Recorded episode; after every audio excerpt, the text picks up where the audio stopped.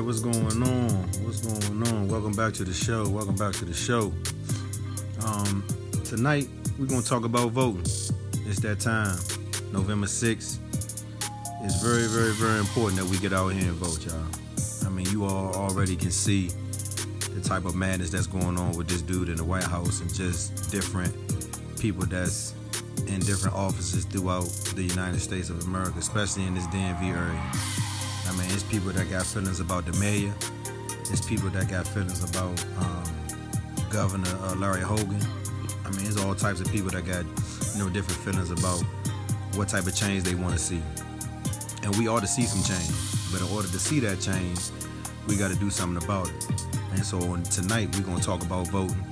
And first and foremost, I want to apologize because we had some technical difficulties um, recording. For some reason, one of the guests, um, his microphone on his phone kind of went in and out. And I edited as much as I could without cutting out um, majority of the discussion that we had. And the discussion is very well. There's a lot of insightful stuff inside of the show. So I didn't want to cut it off too much, but I just wanted to tell you first and foremost to bear with um, the some of the breaks and some of the dead spots that pop up on the show. But without further ado, I hope y'all like the show and um, I hope you get something out of it. And I definitely hope that you get out and vote because we definitely need to do that. So enjoy the show and uh, get out and vote.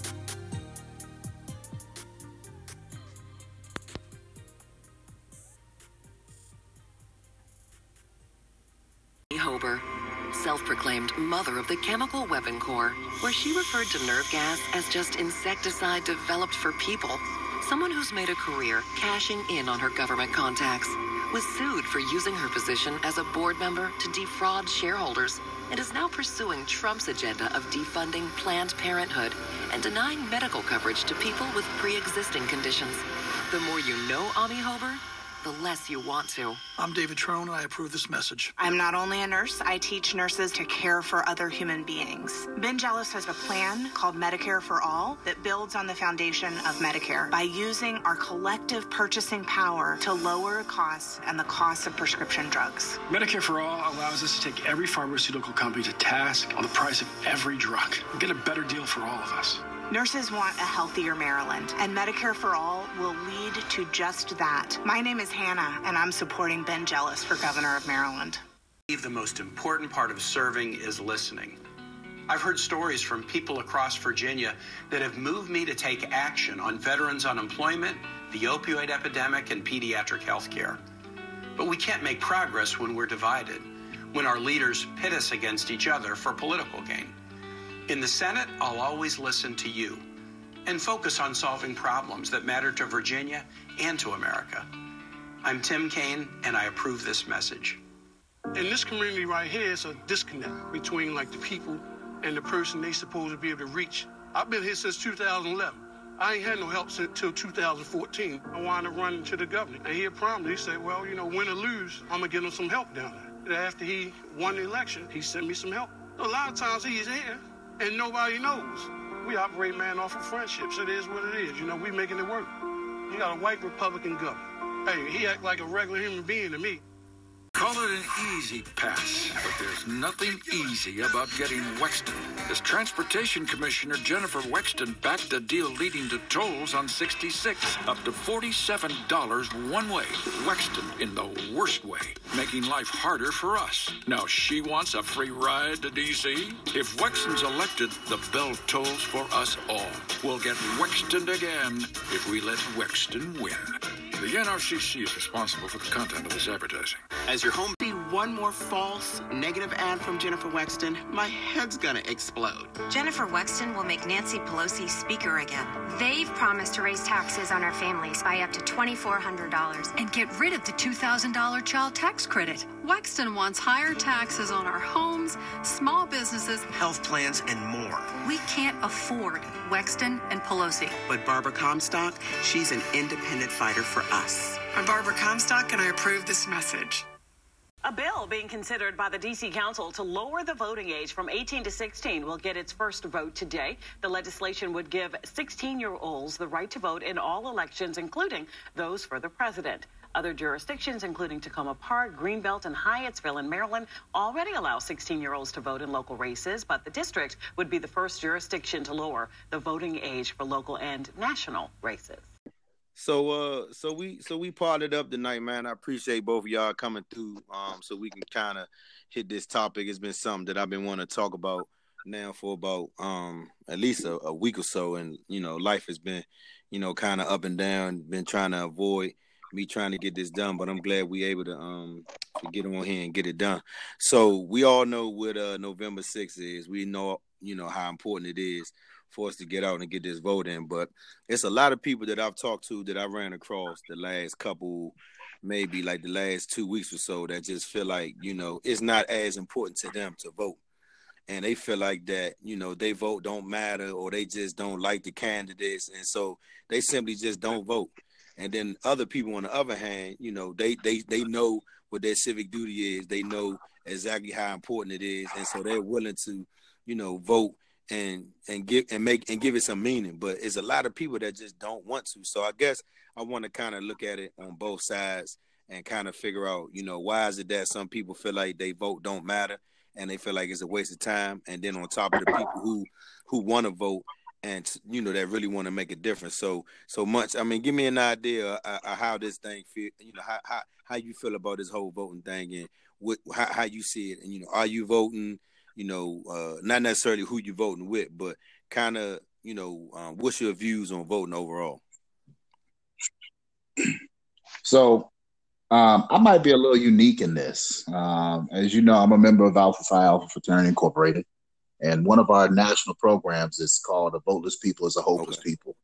That program was implemented many, many years ago, um, really in an effort to get Black folks to the polls uh, so that they could be involved. Uh, the laws in this country over time have changed tremendously, uh, but I'm certain everybody on this phone call understands that our voting rights uh, were earned right. and, and fought for, and they were not something that was given.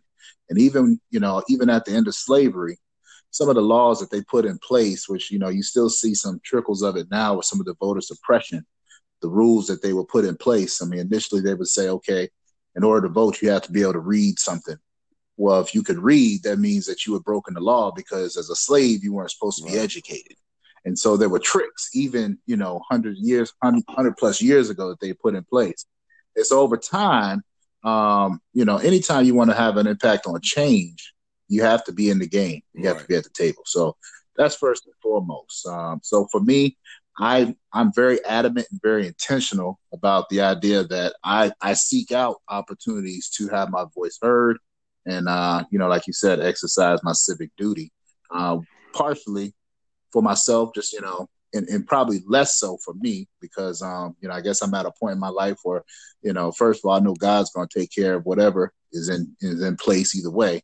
Uh, but I'm fortunate, you know, I'm fortunate enough to live in Loudoun County where the concerns that I have as a voter um, probably are minimal in comparison to the real issues that are happening across the country and in other areas of the world or other areas of our country, so to speak. Um, you know, we we we argue over whether or not we're going to build a new school building, you know, a new school because they're building another neighborhood with half million dollar homes and and what that's going to do for traffic if they're going to build bridges and you know things like that um, are always on yeah, always on the ballot. That's but there's still a fight. Way, you know, that's way different than what we're dealing with. That's why I want to hear it. Go ahead, go ahead, Munch. What else? Um, other things. Hello. Hello.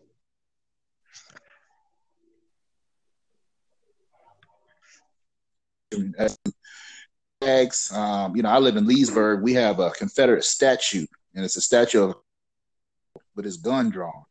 Um, you know, outside of the courthouse, the place where you're supposed to be able to go get justice, you're constantly reminded that you get no justice here.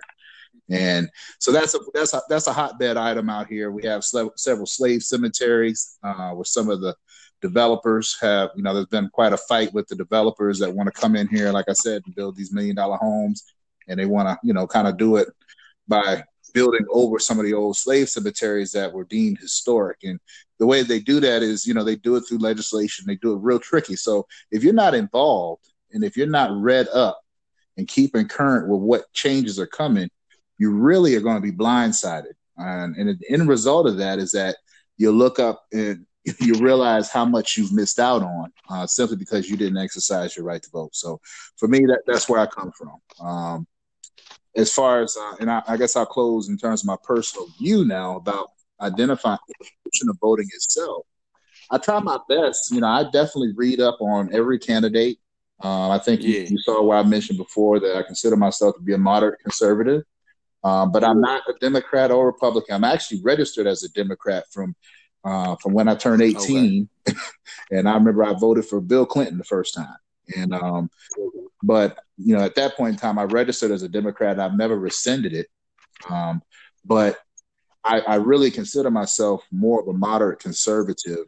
Um, but here's what happens for me: a lot of times, um, and I think that if if people really take a moment to analyze it, they'll realize that most people that vote, you don't necessarily vote in your best interest.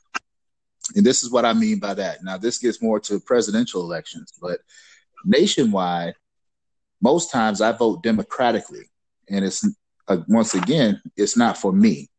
Uh, the social programs that I'm blessed where I might not need those things, but I know that I've got family roots in right. Sumter, South Carolina, where those programs are imperative to the success of people. Um, I've got I've got roots in New York, where those programs have been imperative for the success of people just to have an opportunity. So it might not hit me in my backyard, but I'm voting for those for the least of those who need an opportunity. Now, locally, you know, it gets a little more personal because now I'm looking at the decisions of where the money is going to be spent, um, how how they're going to break out their strategy and and everything else locally. And for me, if I'm pleased with the current situation, and it just so happens to be a Republican that's in office, I don't have a problem saying, okay, I would like to keep the status quo and move forward. Uh, but so on a local level or more of a micro level, I'm, I'm definitely more open to um, not you know so, not necessarily I don't vote party lines. So I got a quick question, so, not to cut you off. So could you go more in deep of explaining even just to the listeners what a moderate conservative is? Is that what you had said that you were?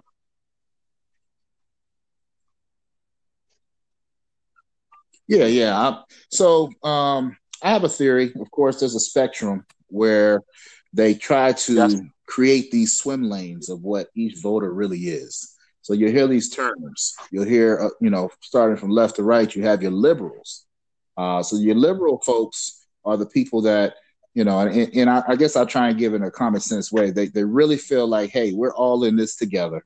So anything we can do as a unit or as a country, as a group, to kind of make sure everybody's taken care of and everybody's okay, we should do it. And it's worth the investment. They're always looking long term. That's why a lot of their platform will deal with education. A lot of their platform, you know, they they're strong on um, the Medicare, Medicaid stuff for senior citizens. They're strong on welfare mm-hmm. programs, making sure that the least of these have what they need in place. Um, but from a social perspective, quite frankly, they feel like the government needs to stay out of my business. You know, if I need to make a personal decision about my health care, if I need to make a personal decision mm-hmm. about, uh, you know, Planned Parenthood or something to that effect, the government should stay out of my business. On the other side of the spectrum from that is conversely is the conservative. And so the conservatives feel like fundamentally right. the government needs to stay out of my pocket. And I'm out here busting my chops to make it happen for me and my family. And if I have a cousin who's hurting and needs something, me and my family, we take care of them. And if they if we can't take care of it, then we'll go to the church or we'll go to some of the other nonprofit places. But the last thing we want is the federal government, who is too large and never does an adequate job at these type of things, to have influence on how we take care of ourselves. So that's why they say things like pull yourself up by your bootstraps. You know, maybe live a little bit below your means so that you're prepared for the worst times. Um, you know, and it, a lot of times it gets down to the money. It really does. It gets down to money with conservatives, um, and not to you not to shortchange them.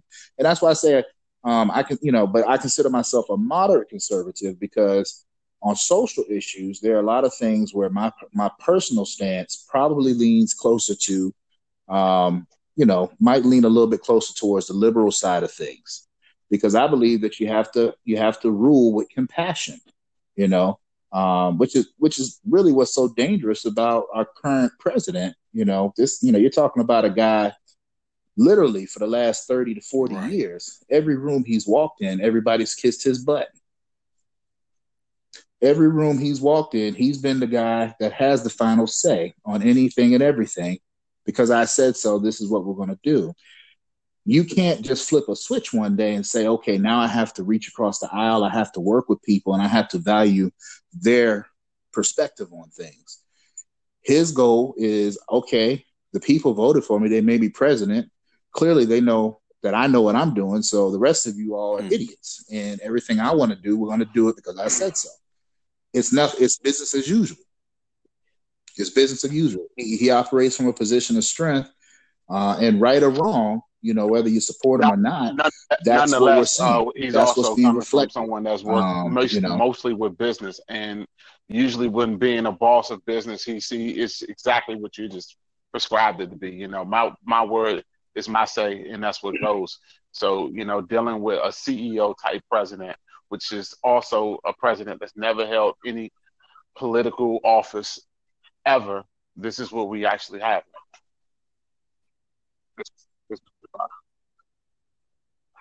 Right. And even deeper than that, you know, outside of holding a political office, I think even more important is that, you know, you now are sitting in the highest possible position Absolutely. or job title as relates to service.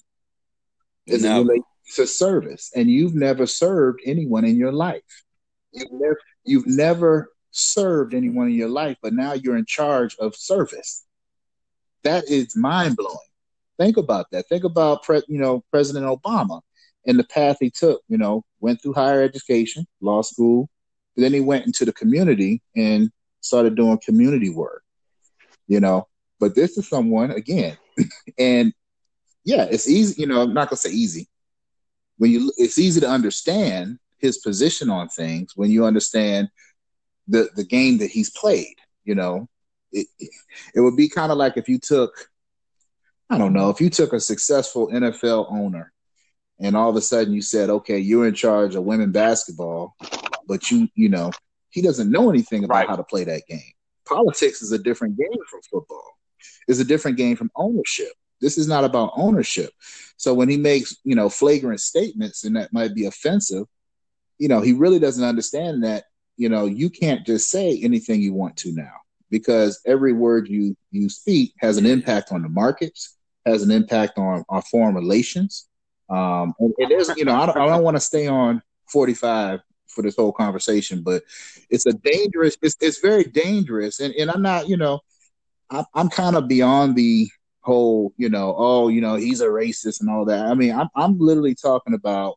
Uh, I mean, we live in the in the DC area where everyone supports the government in some capacity. I'm just talking about the decisions that are made uh, that have real impact on people's lives. When you've got your Secretary of State over right. trying to broker a deal in Asia, and you are making statements that are directly in contrast to what he's trying to accomplish and promises he's making, you are you are you're you're minimizing and you're diminishing the integrity of the United States of America and those. Not, not to also, he doesn't understand. I mean, you, you did so. say that 45. I know you don't want to st- stay on him for long, but you know, Obama didn't serve in no type of military statue either.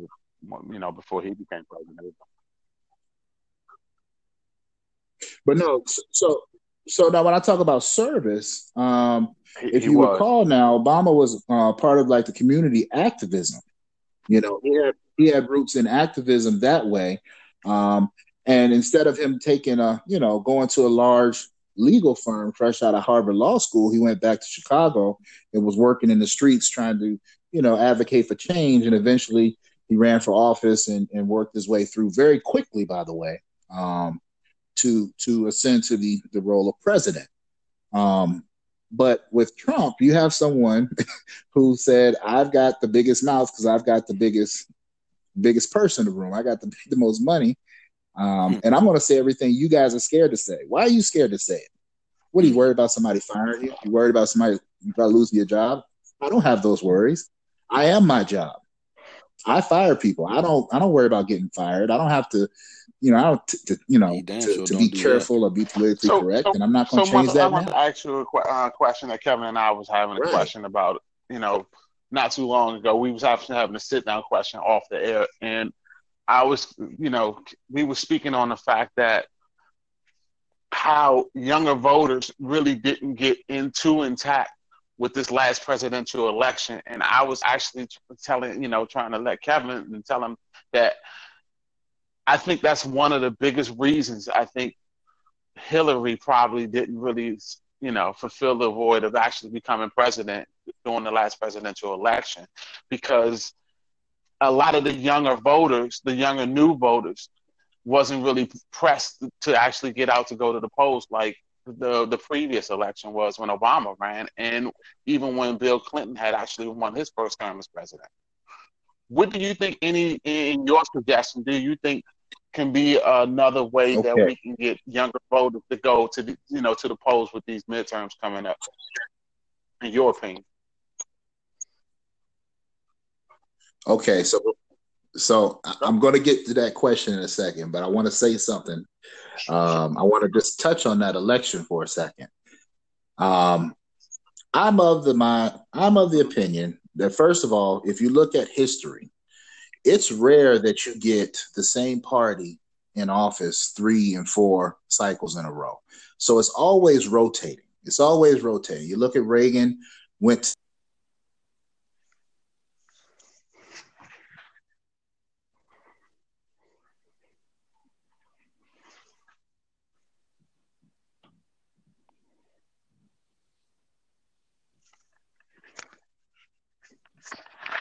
right? And I think that's by design, you know, because there's a great balancing act that comes to the country. Not going too far left, not going too far right. The Tea Party shook all that up. After Obama was elected and you started having these flagrant candidates come from all over the country, and it was kind of a we're not going to take it anymore. And if you're with us, vote me in office, and I'll go in there and make sure that you know we keep our country, so to speak. You know, which is deep in itself. That's a whole other topic. You do. But with the last election, um, I do feel like the young voters were engaged. Right. But this, but them being engaged came in the form of Bernie Sanders. So the young, young demographic that you're talking about, um, they real a lot of them were Bernie Sanders supporters. So now think about who the Bernie Sanders supporters were. Half of them probably stayed home then the other, you know, maybe some of them even went to the other side.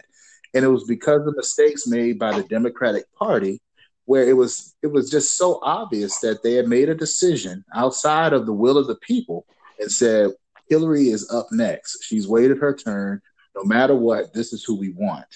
And so, because of the foul play and the dirty politics that were exposed, and again, you got to remember, we're in a day and age of social media where information, something can happen yeah. at nine o'clock p.m., by 10 o'clock p.m., everybody in the world is talking about it.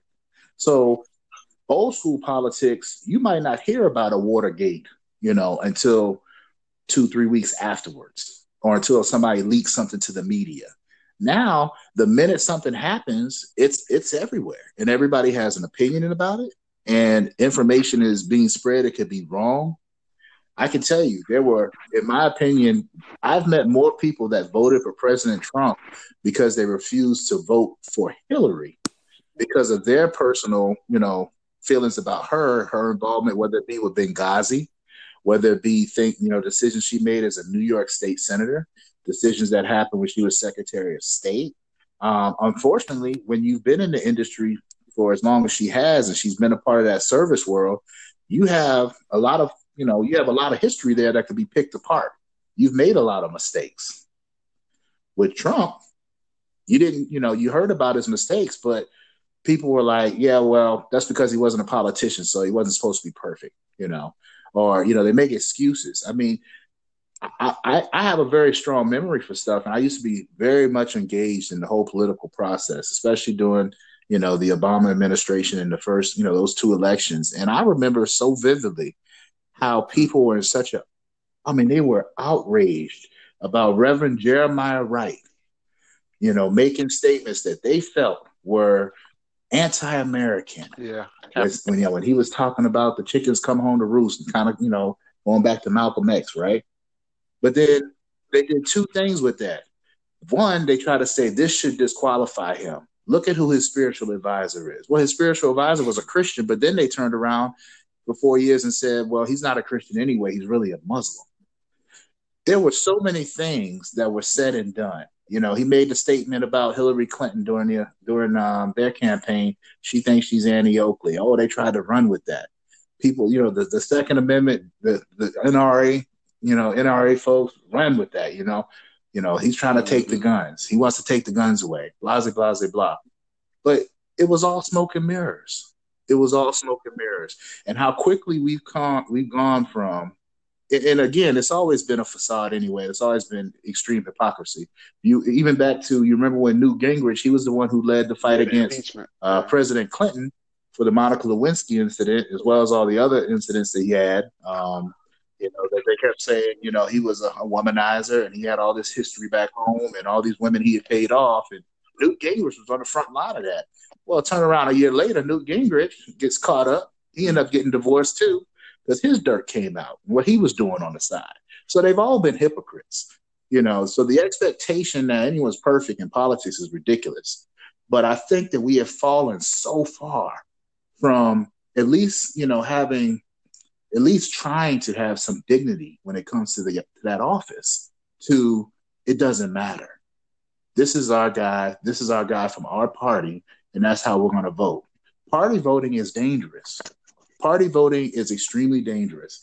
And i'll say this party voting is extremely dangerous for black people because we can't afford to sit back and not pay attention to the issues. We can't afford to sit back and not pay attention to the candidates. You better be listening to what they're saying is on their platform, so you're not turning around two years later saying, "Well, I didn't, I didn't know that's what they were going to do. I didn't know they were going to increase the, the the terms, you know, and put three strikes in place. I didn't realize they were going to do that, and people are going to be going to jail for 15 years for a nickel bag of marijuana. I didn't know that they were going to do that. You got to pay attention. You got to pay attention. And the last thing is you got to follow the money because that money the money trail is what really really makes it happen. So correct. Anyway, enough about that. You asked me a question about getting young voters engaged. I say that you have to you have to reach them where they're at. Um, our general, you know, and again, going back through history here, you know, up through the civil rights movement, it was easy to, you know, have a good story for, hey, we need to make changes because look at how you're living, look at how things are happening right? Um, our generation, you know, we, we, we grew up, you don't even really think about this, but, you know, okay, Vietnam War, most of us are born right after the Vietnam War kind of ended or whatever. The War of Iraq.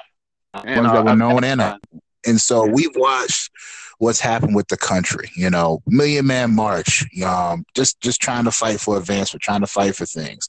What is driving the kids now is the main topic, the Black Lives Matter with police brutality. But how does that translate into the ballot? How does that translate to saying, "Hey, listen, I know you're you're fired up. You want Colin Kaepernick to get his job back. You need to put some politicians in place that can advocate for something like that." Now, and I'm not being literal right now, but I'm just saying those are the type of you know being able to tap into the issues that they care about and and get them engaged, get them fired up. Bernie Sanders had them going. Why? Because these kids are sitting there saying, "Man, I'm not trying to graduate from college with a hundred thousand dollars worth of debt, and then I can't find a job." I like right. that. You got my attention now.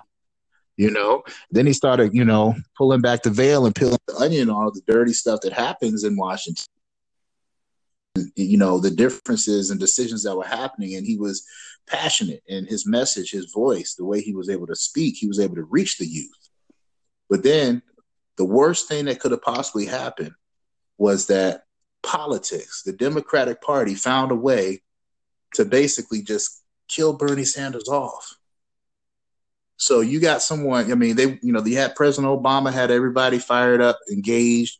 You know, just a transcendent figure, just a powerful speaker. Someone that when you when we, I'm, I'll never forget. Every time I swear, for eight years, every time I would be flipping through the channels, if I saw President Obama on television, I would stop because I wanted to hear what he had to say.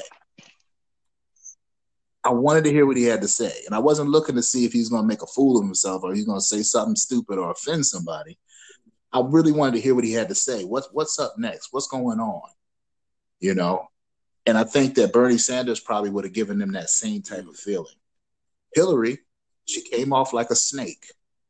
She came off like establishment. So people said, "No way, no, that's not right. That's not right. We're not going to let y'all just bully this election and take our vote for granted." They stayed home. So, they do you feel home. that since they stayed home, they still, you know, still actually vote at all? Meaning, and not only just the young voters, just people in general, with this, with with the way and what we went through with our forefathers and ancestors for the whole fact of the vote in this country.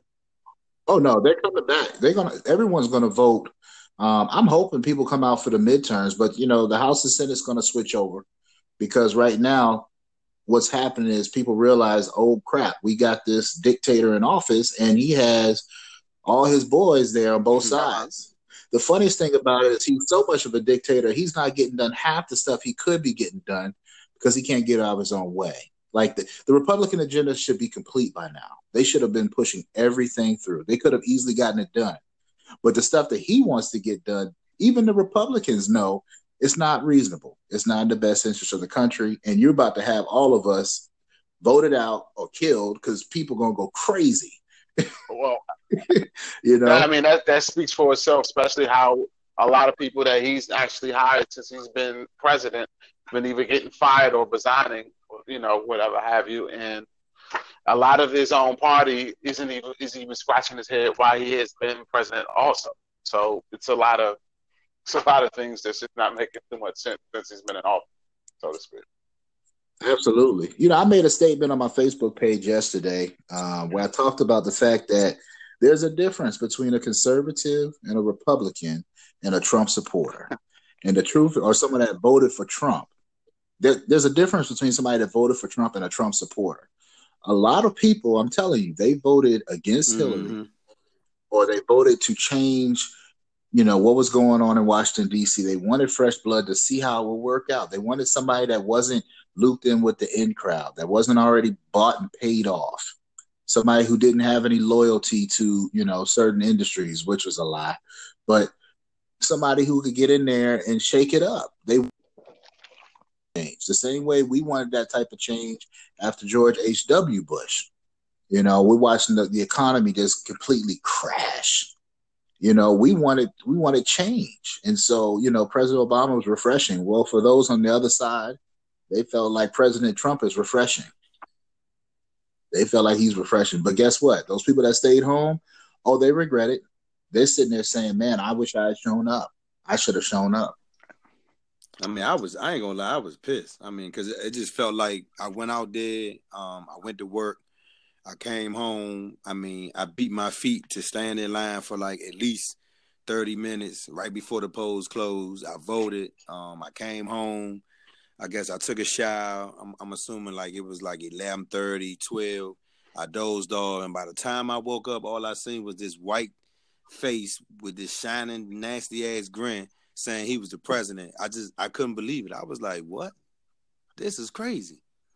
And so, like you were saying, it's just so many people that, um, you know, didn't want to vote for him, and necessarily didn't want to vote for Hillary, so they just didn't vote at all. And it's like that's the outcome. I mean, he he's ultimately the outcome of people not really stepping up and voting and doing what I thought they would have did after the way they did Obama. Right. You know, and here's what's interesting about it, though. And again, I mean, there are so many mistakes that were made. Hillary Clinton never went to Wisconsin, to my knowledge. I think, or maybe she went one time. You know, those are large states. She took for granted that she was going to carry Wisconsin, that she would carry Michigan, that she would carry Ohio. you know, Pennsylvania. She took for granted that she would carry those states. And I gotta tell you, she got her butt kicked. She got her butt kicked in those those areas that were typically blue. Those are typically blue states that carry a lot of weight, a lot of delegates. Much I, I, I said, you know, and, and, she got much, I say it all the time. Much, I really, really felt that Hillary really got out hustled by by by the by the current president. I really think that way. Oh, absolutely. Look, it's not. It's no question about it. I mean, we let we. I'll tell you what happened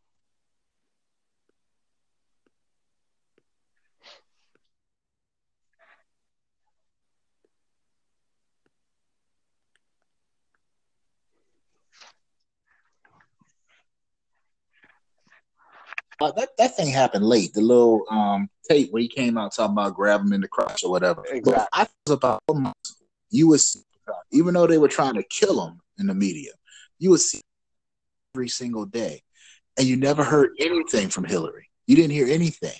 Like it was just way too quiet.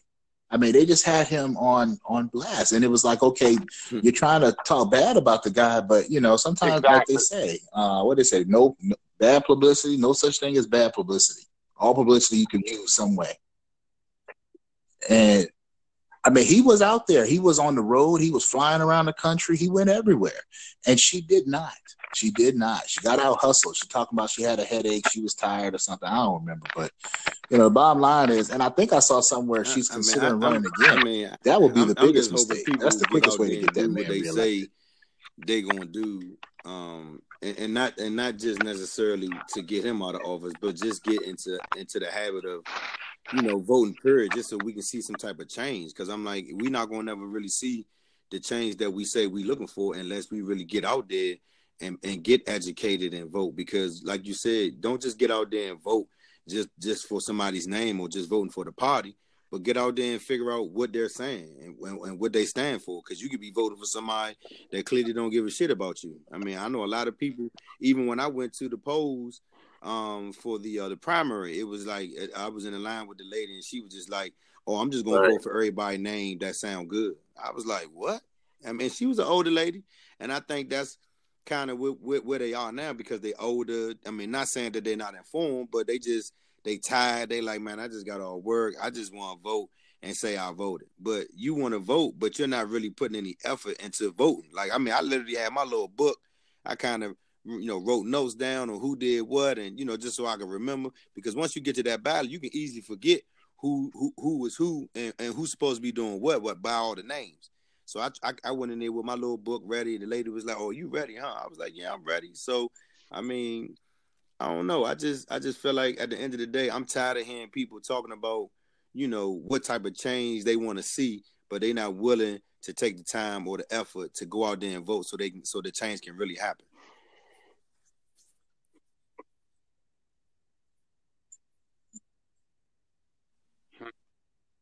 Mm-hmm. Right. So mm-hmm. I'll say this: Hillary Clinton carried Northern Virginia. Yeah, no, my vote counted. Definitely, definitely. I'm pretty sure Definitely. she carried Maryland, right? And I think you know uh, in DC too, right? Or does DC they can't vote? Um, yeah, I mean, so your vote counted, and it's not us. It's not this area. It's not the the major cities. It's once you get 25 miles out outside of the major cities and you start getting into more of the rural communities. Um, I don't know the last time you all took a trip and drove through, you know, like Pennsylvania Turnpike or drove through you know, Ohio, and you, and you see some of these smaller areas. Um, you know, I, I travel a lot, so you see it. And there, you know, we live in this country is United States, but there's like many right. cultures here, many cultures. Right. I mean, I could drive out to Winchester, and that's a completely different vibe from Leesburg. And Leesburg is different from Arlington. Arlington is different from Oxon Hill. I mean, like there are so many cultures in this country um, that getting that word out is important. It's important. And um, so I don't know. I, I, I I try to be as optimistic as possible. If nothing else, let's make sure we keep the conversation going. The one thing we can't do is fall for fall for the banana in the tailpipe and start buying into this narrative that you know these elections are all you know selected and not elected that your vote doesn't count you don't you might as well not do it it's a it's fake you know Don't get caught up in that stuff. I hate to hear people talk like that. I specifically hate to hear black people talk like that. We can't afford to be, you know, to be on the sidelines for civic duty like voting. We can't afford to be on the sidelines for things like getting a higher education. I mean, I understand, listen, college is not for everybody, but everyone who is capable or who can find a way to get the means, everyone should be pushing towards it. Now, if there's something, you know, there's there's plenty of folks that go the trade route, go the military route. Uh, there's so many ways, you know, entrepreneur. Um, there's so many ways to become successful in life. I'm not saying everybody has to go to college, but uh, the last thing I want to hear from a, a, kid in high school is, "I don't need college," or "I don't," you know, co- you know, I don't. Th- that's not that's not for me, you know, because you haven't tried it, you know. And I, I hate to hear people kind of pushing that message because uh, education is always going to be the cornerstone. Always going to it's it's a tried and true foundation, if nothing else. I mean, think about it. You get your degree, you might not even work in your major, mm. but because you have your degree, you hit a check mark that automatically disqualifies everybody who doesn't have it. And I'm speaking as a business owner now. You, you know, when the when those positions come up come out and those requisitions yeah. are set up and they say you know must have a high school degree uh, must have a college degree that's non-negotiable. You know i could have known you for 15 years. Hey you're a great person. I know you're a good worker but the customer has said that their expectation is x y and z. So you don't want to start eliminating yourself you know you know and again that's probably a different topic but to me it all is relevant you know. The way we the way we look at our politics is the same way that people look at their sports you know. I know y'all redskins fans absolutely. that's cool but you can't be so passionate about being a democrat that you missing where they have gaps and deficiencies. You're missing where they made mistakes because you're so in tune you know with making sure that you, you know, you fight, fight, fight for your side. No, it's not that way. It's not that way. And the last thing I think that I want to say, and then I'm gonna stop talking. because I feel like I'm dominating the conversation, but uh, I want to, I want to say this too, that voting is really a step, an improvement towards change, right? But your vote is even more powerful is if after the election once they've been sworn in, if you stay engaged with what they've done and you can start holding them accountable to what they said they were going to do. So make sure you get out, go vote. But then after that, you need to follow through. The next step is to, you know, pay attention. Pay attention. Go to some of these community meetings. You know, I go to the board meetings here locally. I go and I sit and hear what's the state of the, the state of the county addresses. Um, and and I'm engaged. I'm trying to make sure that I know what's happening here, so that I'm always at least aware. Because I don't ever want there to be a point in time where something happens. For example, I know this is right. extreme, but I don't want my son looking at me saying, "Well, Daddy, why didn't you do something about it?" And I have to say, "I didn't even know that was happening." Sorry, son. So another another question you know, I actually wanted so to ask to, both of you guys on, especially since we in the stages the of cell phones and apps and whatever have you now, and I think Kevin, Kevin, you know, me and Kevin also touched on this subject before, and I just want to get your opinion on it too much, since it's more it's it's more than just two heads talking about the subject. What is your thoughts on probably nowadays having voting somewhat to be put of a system of being more with with an app possibly? I know it's I know it's a real risky situation because you know with the way technology is and where 2000. Anything could be, you know, kibosh or sabotage, whatever have you. But do you think that some things might need to be changing of the guard since you know we coming up more and more with technology nowadays?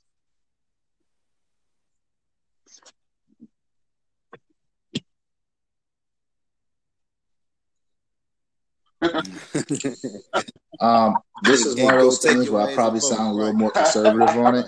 And I would say, hell no. Get your butt out of the bed and get to the pole. You need to take us, you know, and again, this I feel the same way about certain protests. But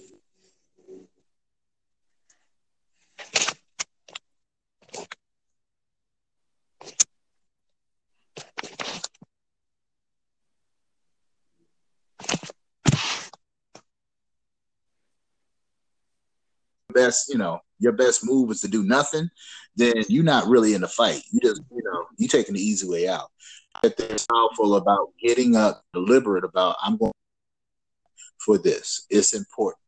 You know, if you if, if you take a moment, log into your phone, I mean, press, I, you know, do the voter app, pressing your candidate so you're done. There's no accountability for that. There's no accountability for that at all. Um, not to mention the, the cybersecurity side of that is a nightmare. There's no way they do not have the tools in place, period, that can guarantee with any level of accuracy that those votes are accurate. They'll be protected uh, that they can track them. You know, even I mean, they do stuff now where they're looking at you know IP addresses or whatever, and they can kind of see who's done what. Right. This ain't American Idol. Nobody really cares if somebody set you know set a cookie in place that I mean, every time they it's, voted, it's, counted fifty thousand times. I mean, it, it's definitely it's definitely we're just not there. We're not there. It, definitely will get. I mean, I'm I'm kind of in the IT field now, and. Then, um, it, it, get real tricky. I well, mean, like you said, it get, it get real tricky. Well, well, well, gentlemen, the reason I'm saying that is because you have a whole lot in in Munch. I'm sure you know now. You have a whole lot of businesses ways. I mean, you know, the, the way I'm paying my my uh, you know a cell phone bill. You know, how a lot of play people or a whole lot of companies are asking to do things online, whether to do it, you know, via paper. You know, you you have that, and I'm and trust me, um, gentlemen, I feel the same way it's just something that I was just it's just a random thought that I just want to just you know just put out there in the air to get your perspective on. I mean, it, it, it's definitely something to think about. But I'm I guess I guess now that I'm listening to it um, and kind of thinking about it, I, I, I do I, I would rather you get up, you get your ass out of bed, and and, and yeah, yeah, I, and I understand that. I understand like all of us. I understand that. I understand that. You know, to what both of you guys are saying, but there's a lot of things that's that's cutting that if you you know if you will that that that middleman and doing other things you know what i'm saying? A lot of these old stores and stuff like that are no longer here. And i know talking about voting and talking about shopping are two different things but even the way we do business now is basically paperless practically. Yeah. So that's one of the reasons why I wanted to bring this point up to speak to you guys to hear your perspectives on it. Trust and believe, I understand it full fledged, but a lot of things is beginning to change, and you know, with the technology, you know, uh, much a lot of things is making us lazy. You know, it, it, you know, for, to, to be honest with you, I mean, look at Amazon. Yeah. You know what I mean? They killing. Exactly, and that's all by way of internet. I mean, because of Am- because of Amazon, you got you got stores even going through bankruptcy or possibly closing. I, even though I'm not trying to go off into go off the subject of voting, but I'm just trying to make a perspective of it, if you will. I mean, I wouldn't I wouldn't be surprised. I wouldn't be surprised in the near future if something like that came up. I mean, I definitely would not be surprised about that. I mean, because technology is advancing every day. I mean, they they got they got they got people in that little bubble, always working, always trying to figure something new out. So I would not be surprised if that Would not be surprised. Man, they haven't even gotten past the idea that hey, if right. you have an ID, you can go vote.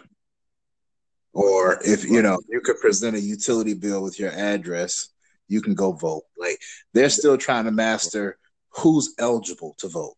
Uh, and so I think we're a very long way away from changing the actual method of voting uh, and the ballots and all that. Um, but I am in favor of making sure that it is e- as easy as possible. You know, the truth of the matter is, I vote mm. in my neighborhood okay. at my okay. pool house. I, I, I don't know, you know, like I don't remember doing that back in the day when I was younger. We used to have to actually go to the elementary school right. or, or, go to one of the local schools and vote. I vote in my neighborhood. They have the ballots there set up, people working them. Um, and go just like I, if I if mm. just like taking my kids to the pool, we go to the pool. Hey, that's what's up, man. And go vote. That's what's up. And I, but yet, people in South Carolina and Georgia are standing in line for two and a half hours to go cast their vote. In my neighborhood, which can't be more than 500 homes at the most, we have our own four booths, four polling stations set up, four That's or five, crazy. easily. And then I heard, and then I heard, and then I, Yeah, so they make it easy as possible for yeah, in places that, that they want it to be North easy. Carolina that they um told the people that they couldn't go vote. Uh, did they close the voting spot or something? I, I, I was listening to something on TV day before yesterday. Uh, one of the parts in North Carolina they said that they were opening one of the polling stations on a Sunday, but then um, people showed up, and then the people was like, "Oh, nah, we closed today." I was like, "See, that's the type that's the type of shit that's going on behind closed doors that people don't know about." And then um, t- today, I heard something that I thought oh, that I would never hear. Um, uh, Tony Tony Lew uh, Tony Lewis Jr. was over at DC jail, um, getting guys that's locked up that's not felons, getting them able to vote. I thought that was major. Mm. I thought that was major. So I mean, it, it, so anytime yeah. somebody say, "Oh, I don't need to vote," or "I can't vote," I mean, it's dudes in DC jail that's locked up and don't have a felony, but they actually getting them getting them their votes. I was like, so that's how you know it's serious now. It's getting real serious. Real. Serious. I'm gonna tell you what though, that is a very interesting topic Absolutely. too that you Absolutely. might want to consider throwing out there one of these days. And um, you know, I'm certain there's all types of opinions and philosophies on that. If if you really think about it, if someone makes if somebody makes a decision and you have to deal with the mm-hmm. consequences of the legal system. First thing you have to realize that the, the justice system and the legal system is not perfect but we're going to strip right. them of their right to vote. Right. Connecting those two things is is to me dangerous. It's something. It's another one of those methods where, I mean, because you can statistically look at. I mean, it, just imagine if somebody did this by design and said, "Hey, here's a way that we can suppress votes." Anyone, you know, with these, you know, these felony records or whatever, anyone who goes to prison, they can't vote now look at who's going to prison. Okay, cool. Yeah. Look at the demographics that we're attacking. And how does how does that play together? How in, in terms of the big picture of what we want to maintain in terms of maintaining order in the country? I mean, come on. And I'm not, you know, I'm I'm very tough on, you know, legal stuff. I'm, I'm pretty I'm pretty conservative on that. You know that you know at some point in time, you know you got to be held I mean, accountable they, for your they decisions. Did that. They did that to Bill Cosby. But by the same token, I'm not blind. I'm not blind. Yeah, I'm not blind to the fact that you know this. There is a system in place right now. You know, well, first of all, there's a lot of money being made uh, through incarceration, but then think about the yep. impact of taking away those votes and what right do you have to say they can't vote? Are they no longer American citizens? Or is it that you are making a conclusion that because they made a mistake in one in one regard, that they are not of sound enough mind to make a decision about something else? What if they could vote and vote for someone that would advocate for lower sentences that could have a direct impact on themselves? But they don't have an opportunity to do that yeah, that's tough. That, it can get deep, man. Tough, if right you really there. think that's, about it. That's actually tough. I might have to uh, make a couple phone calls and see if we can't make that happen because that's actually tough. That's actually that's real tough. Because I was listening to John Boehner uh, talk about how um, he all over the weed thing now, and he was saying that marijuana was considered a level one drug, and that's why a lot of the financial institutions wasn't really trying to back the weed industry, but now they're trying to get what well, he's trying to get it um, sent to Congress where they make marijuana a level five drug. So level one means that's the top tier. Level five means it's kind of you know across the counter. You know you don't need no prescription type shit. But I mean, it, it well they already doing yeah, that across the country. I mean, Denver, you know, Colorado, California, California I mean, more, some a lot of the more progressive areas in the country. Yeah, you know, they they're selling it, um, and and I'm I guarantee they're getting some pretty good absolutely, tax revenue off. Absolutely. I mean, it, I mean, they talking about millions and billions of dollars. I mean, they talking about uh, Canada alone by 2020 looking at like 10 point, 10.2 million in revenue, 10.2 million, and that's just in in the next two years, and just marijuana alone. So, I mean, it's it's, it's definitely it's definitely the world is definitely changing in front of us. I just want people to wow. you know catch up and, and, and be part of the change and versus just sitting at home and not doing shit. Yeah, real talk. Right. And I mean, back on this incarceration thing, man, just think about it. we still live in a day and age where yeah, that's true. if you have enough money, you can buy your freedom. I mean, how many times do we have to see that? How many times we have to see what people can afford to have these top-notch lawyers? I mean, who was this kid that was down in Texas? I think I he got convicted of that. rape, of raping a young lady, and they actually, um, because they said he didn't know better because he's been so entitled his entire life, and they ha- they gave it a term, and he was never sentenced to jail.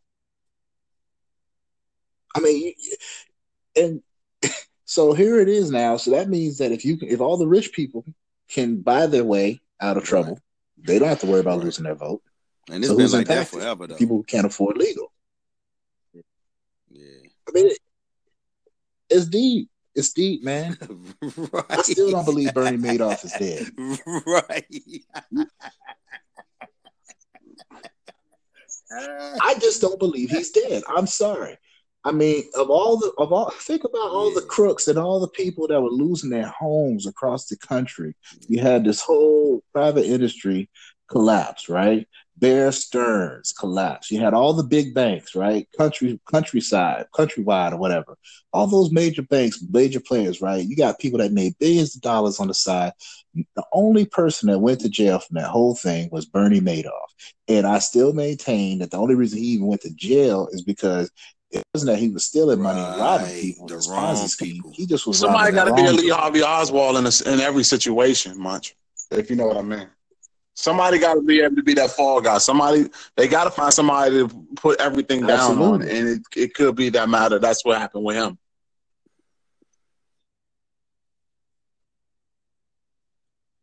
They talk about he died mysteriously in jail. His son supposedly died.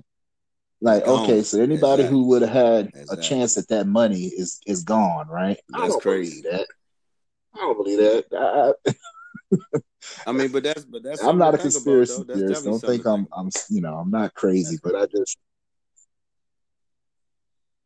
your boy that was Enron back in the Um, day. Ken um boy, what was Yeah, his name? Ken something, but he was the guy, the CEO of um of Enron.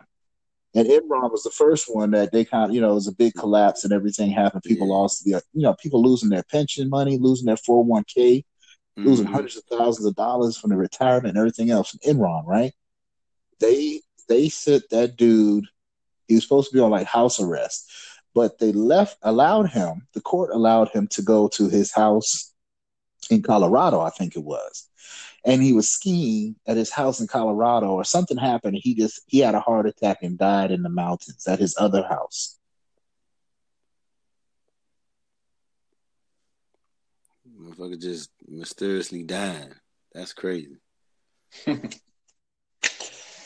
That's crazy. His uh look like uh Still sitting down there on the Jeffrey. Jeffrey Skilling, is that his name? Uh, No, If you're talking about his Enron, first it was was Ken. Ken. I- I'm pretty sure about that.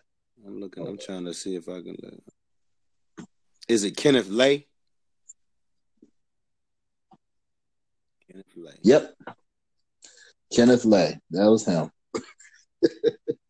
look at how look at Bernie Madoff, how he died, and his son is Yeah, dead. his son killed himself. He committed suicide. they said his son hung himself because he couldn't take the pressure. Right. Right. I'm I'm I'm, I'm kind of Okay. reading it now. I'm, I mean, I'm just going through and looking at some of this stuff. So much, uh, so much, real quick. Uh, with uh contestants on um on the ballot of uh on the ballot of what with what's being basically um being run in your um your neck of the woods. And when I say that, I mean what positions that they're going for out there. Well,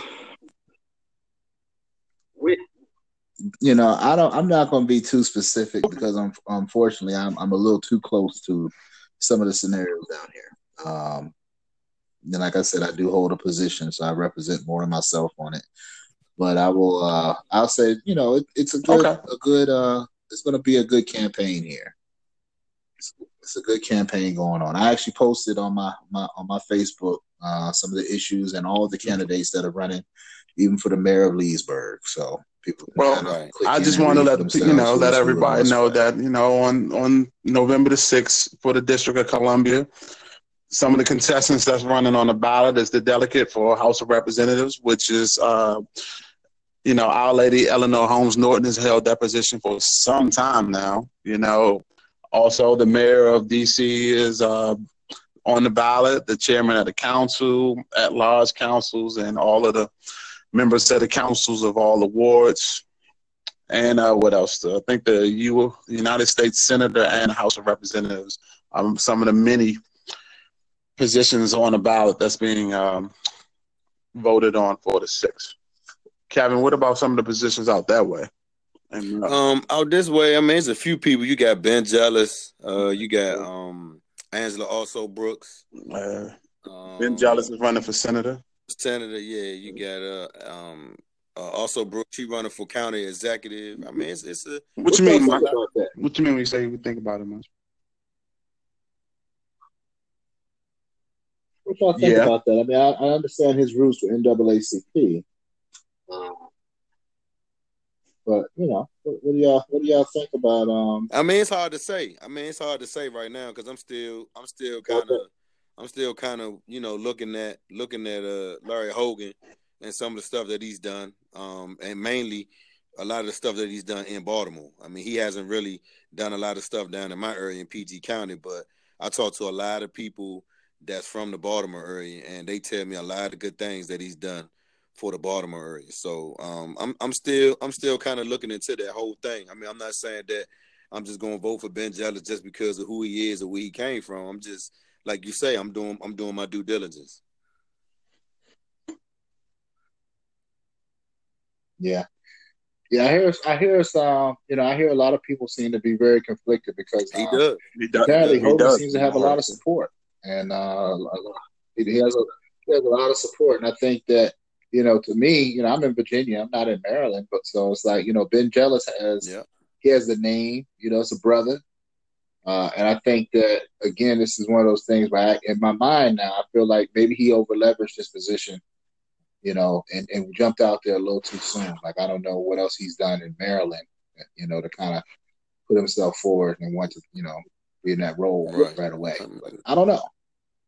Well, one thing know. I can not I think I, I do know. I think I did hear. I think we never had a black governor in the state of Maryland before. So I think that if if he was to succeed in winning on uh, November the sixth, he'll be the first black governor ever to be in Maryland. So I, I guess that's my.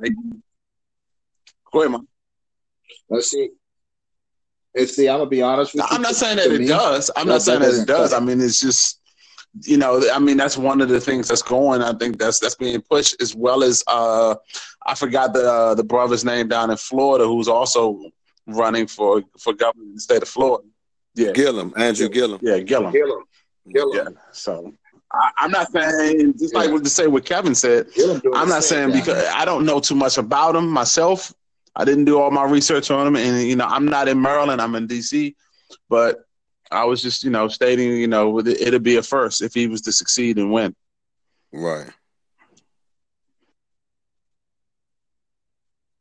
Yeah, I mean, it, it could be huge, but I think you know, more importantly than having someone that beats the check mark is having somebody that that the people really believe in. Um, you know, definitely big shoes, big shoes to fill, and I think that you know it has to be the right person. Like, you know, just imagine yes, this. Now, remember Jesse Jackson ran for president twice. And at that point in time, I remember this even as a kid because I remember I remember asking my father, "Are you going to vote for Jesse Jackson?" And he wouldn't tell me what he was going to do. He said, "You know, people vote in this private, son. You'll learn that as you get older." right. But I think what he was trying to tell me is no. uh, but you know, I don't know. Um, you know, I think that Obama obviously, you know, was was the transcendent figure that it was going to take to do it on that level. Um, yeah. Here in Virginia, we had Doug Wilder, yeah. who was uh, the first governor when I was younger. Um, now we have a lieutenant governor, um, who's actually someone that I met, Justin Fairfax. Um, brothers. I'll, I'll, plug that one time. but no, he, uh, you know, but he's a strong, you know, he's a strong brother. You know what I'm saying? And um, you know, when you look at his credentials, you look at what he's about. You know, his his path, and when he speaks, he speaks a lot of you know truth to power, and people relate to it, black and white. And I think that's what you need. You need someone um, that can kind of do that. I think that unfortunately with Ben Jealous, I think that I don't know if he's going to be successful. My gut feeling say he won't be. He won't be what successful. You, what, um, what, makes you say that though, Munch? Not this time, at least. Not this time. I don't know. I, my gut feeling is that he's not going to win. That's just my gut feeling. I got a gut. My gut feeling says he's not going to win. Um, you got to remember NAACP again. Um, it's not as it's not viewed the same way as Black Lives Matter, but it's also you know their their responsibility right. is to be the ones on the front lines in the fight. And if you go pull up, you know, it'll take you long to pull up some YouTubes or, or pull up some some video of Ben Jealous, you know, when he's out there advocating and fighting for the rights of black folks and you know, you know, on the scene trying to get things done where he might say something that'll piss off somebody. Yeah, they say they say he a little they say he a little aggressive. he, a little, he get he get a little aggressive. They say he get a little aggressive. Yeah. But hey, you know, it worked damn for sure Trump. It worked for him. That's the damn and, uh, sure. it's all good. I'm just man. talking trash. I'm just talking Yeah, trash. yeah, we, we've been on the phone for a minute. We can wrap it up if you want, Kevin.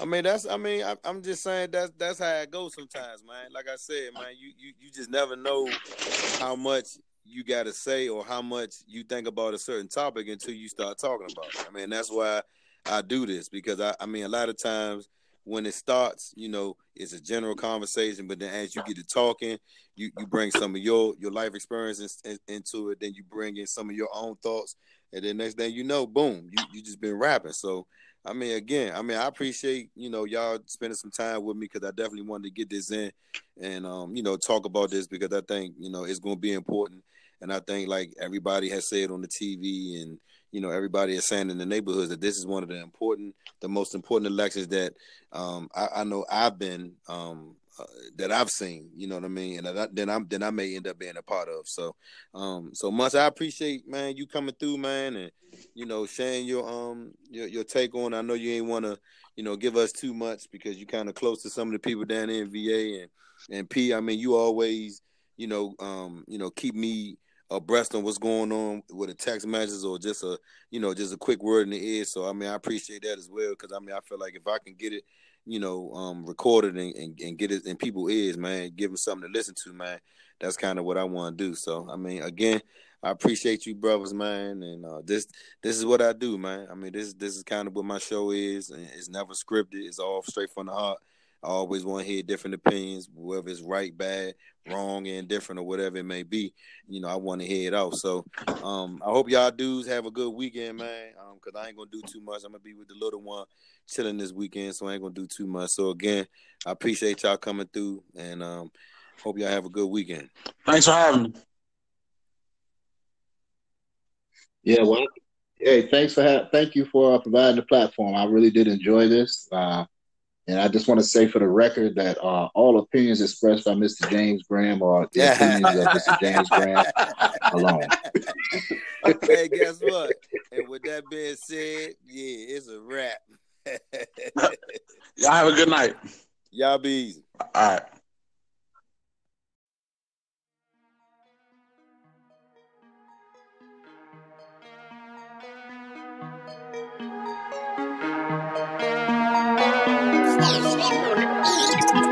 you.